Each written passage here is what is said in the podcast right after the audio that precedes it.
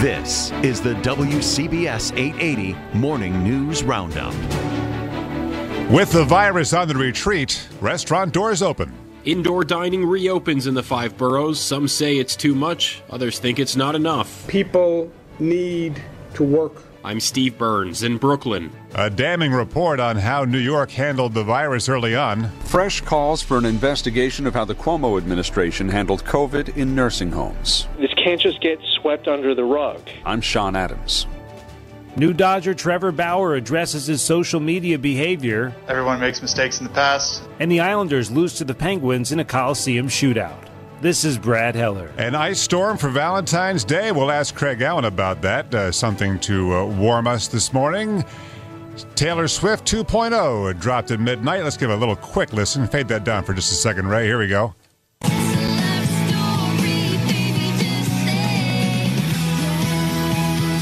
That's not enough to hear. We'll listen up. The WCBS 880 Morning News Roundup. A deeper dive into the stories you need to start your day with fewer commercials. All right, a lot to get to. Good morning. I'm Wayne Cabot. It's a brand new day. It is 2 12 21, 12th of February. And every day, all across the area and across most of the country, it brings more encouraging numbers, showing that our mitigation efforts are making a dent against a hellish virus what happens next depends on a lot of things, including the impact of COVID fatigue, about mask wearing and distancing, about the spread of COVID variants, and the race to vaccinate.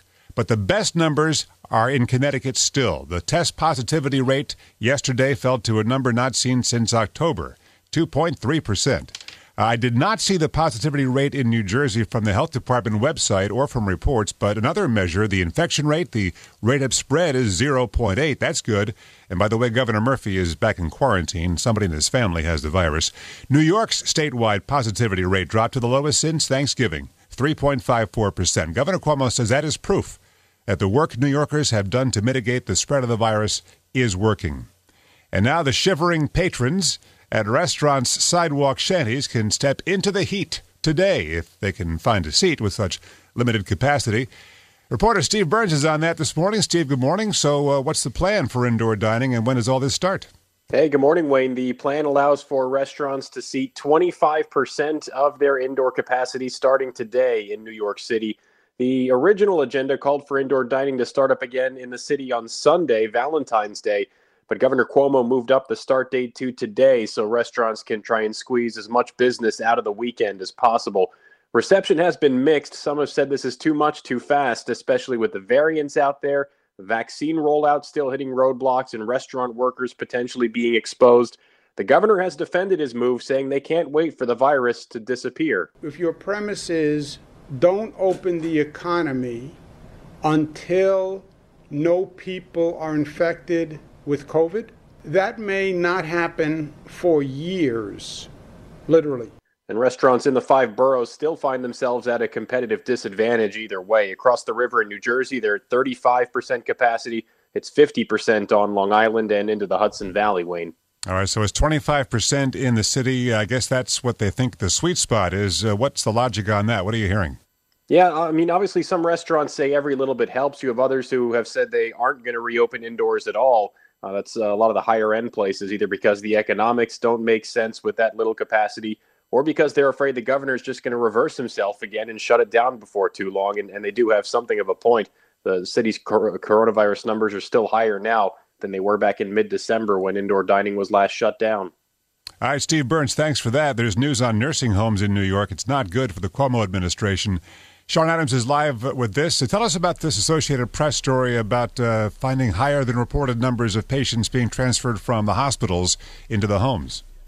Yeah, we're talking about another underreported number here. Uh, according to the Associated Press, more than 9,000 people recovering from COVID early on went from hospitals back to nursing homes because of a state order.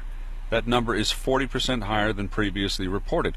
Critics say this is what led to uh, more and more infections in the nursing homes. State health officials, they disagree. They maintain asymptomatic employees. They're the ones who brought COVID uh, to, to, into the nursing homes and long-term care facilities.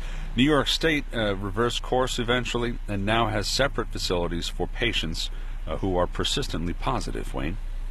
And there's a controversial comment attributed to Cuomo's top aide, Melissa DeRosa, about a, a cover up. What is that about? Yeah, this is a post report. A top aide to the governor admitted to Democratic lawmakers they withheld the real nursing home death toll because of fear the Trump administration would use it basically as a political weapon. Well, Republican Congressman Lee Zeldin uh, tells WCBS uh, there should be an investigation of this.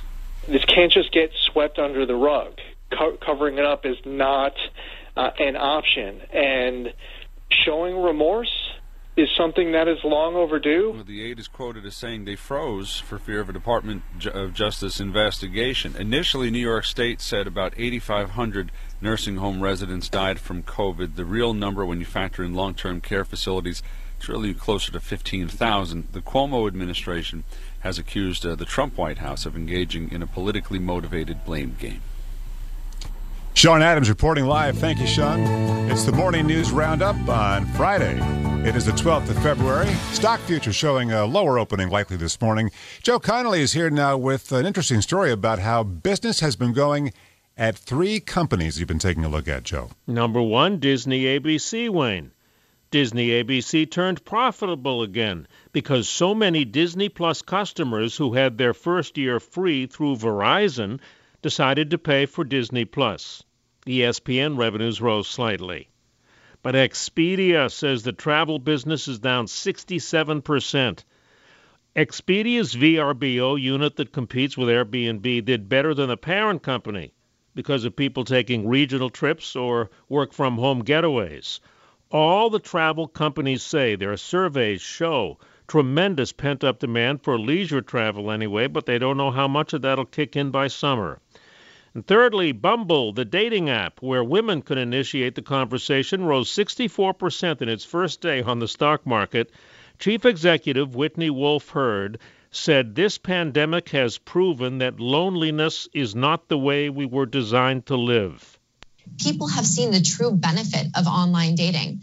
It's unlikely to you know ever revert back to how it was people recognize that being able to bypass this law of needing to be at the right place at the right time to meet that person, you can you can have that now through our product.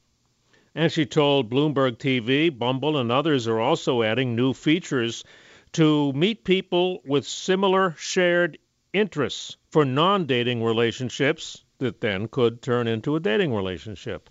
I'm Joe Connolly for Bloomberg, Wayne, and WCBS.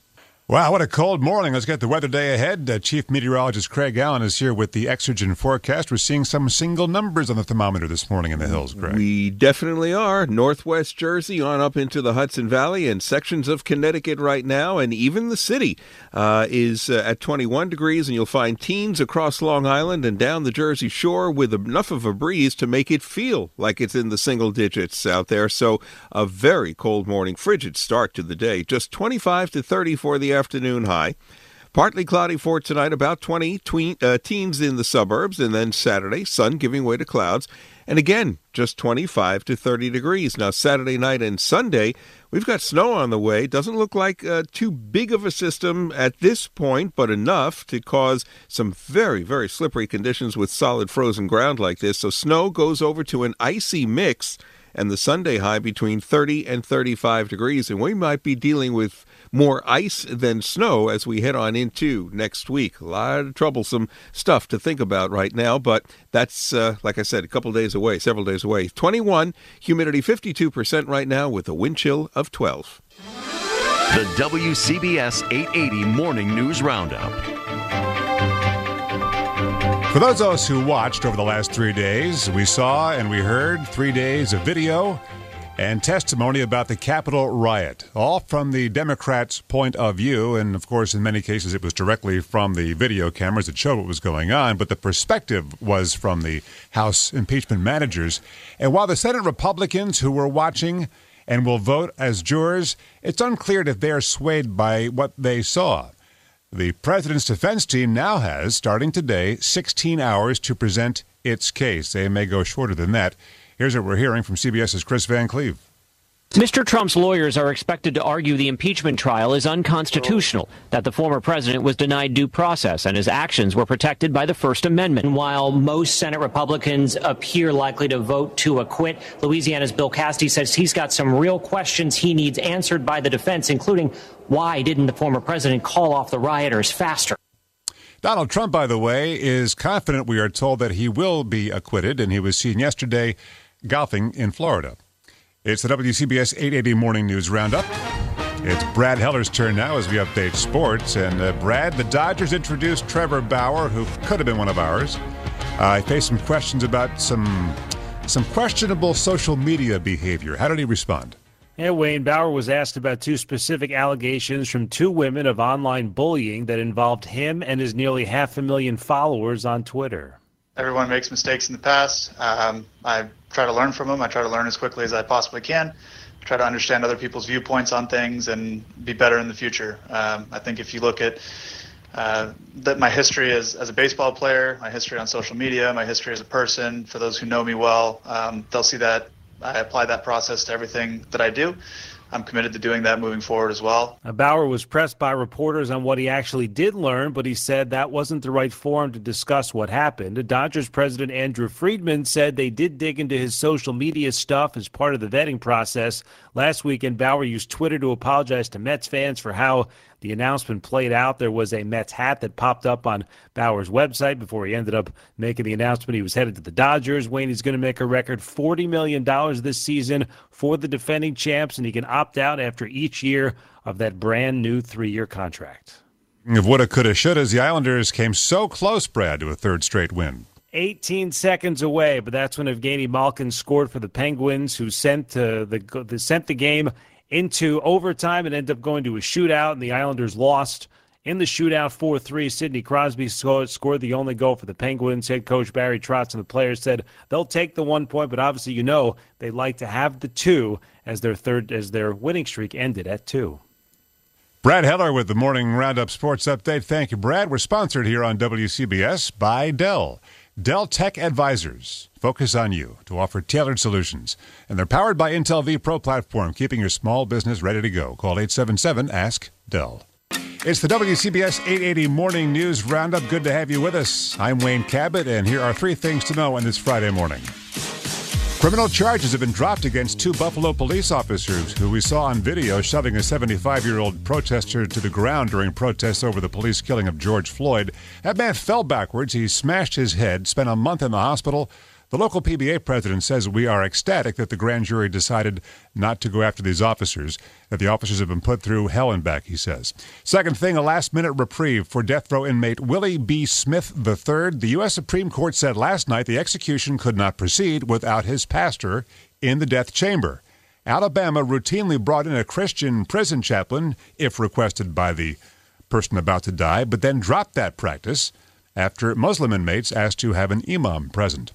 Third thing, still no comment from Bruce Springsteen about his November DWI at Sandy Hook down the shore, but a federal court filing yesterday from Park Police says that Bruce told a park officer he had done two shots of tequila in the previous 20 minutes, but wouldn't take a breath test.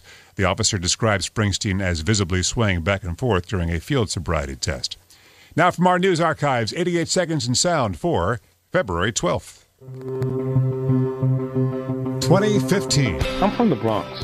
And in fact, it took a long time for CBS would put me on the air because I had, had such a thick Bronx accent. Bob Simon dies on the West Side Highway when his for hire driver, who it turned out had his license yanked nine times, loses control. 2013, the Vatican confirms Pope Benedict will become the first pope since 1415 to resign. He inherited the financial mess. He inherited the mess of sexual abuse. He inherited the administrative chaos. Benedict resigned because he realized that these problems were simply too great for him. 2012. Whitney Houston drowns at the Beverly Hills Hilton, 48 years old. Whitney Houston will be remembered in the church where her gift for singing was first nurtured, New Hope Baptist Church in Newark, New Jersey. 2006, Dick Cheney becomes the first VP since Aaron Burr to shoot someone. Quail hunting with 78 year old Harry Whittington. Do you remember anything after the shot went off?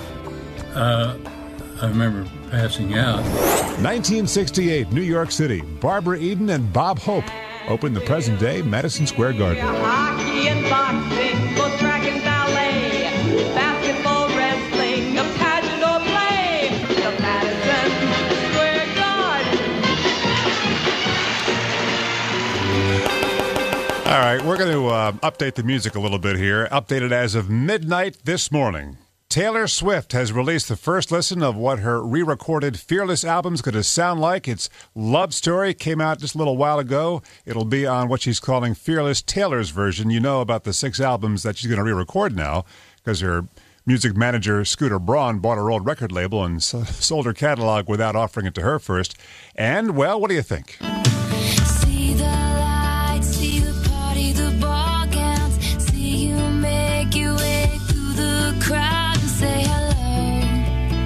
Sounds kind of the same, right? Little did I know. Our music critics in the newsroom say she sounds more mature, but the song is basically the same.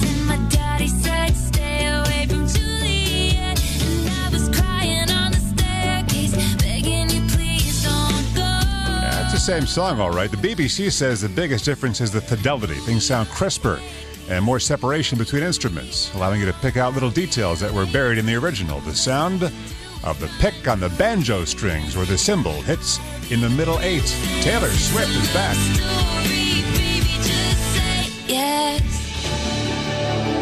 This is the WCBS 880 Morning News Roundup, a daily download of the news you need to start your day.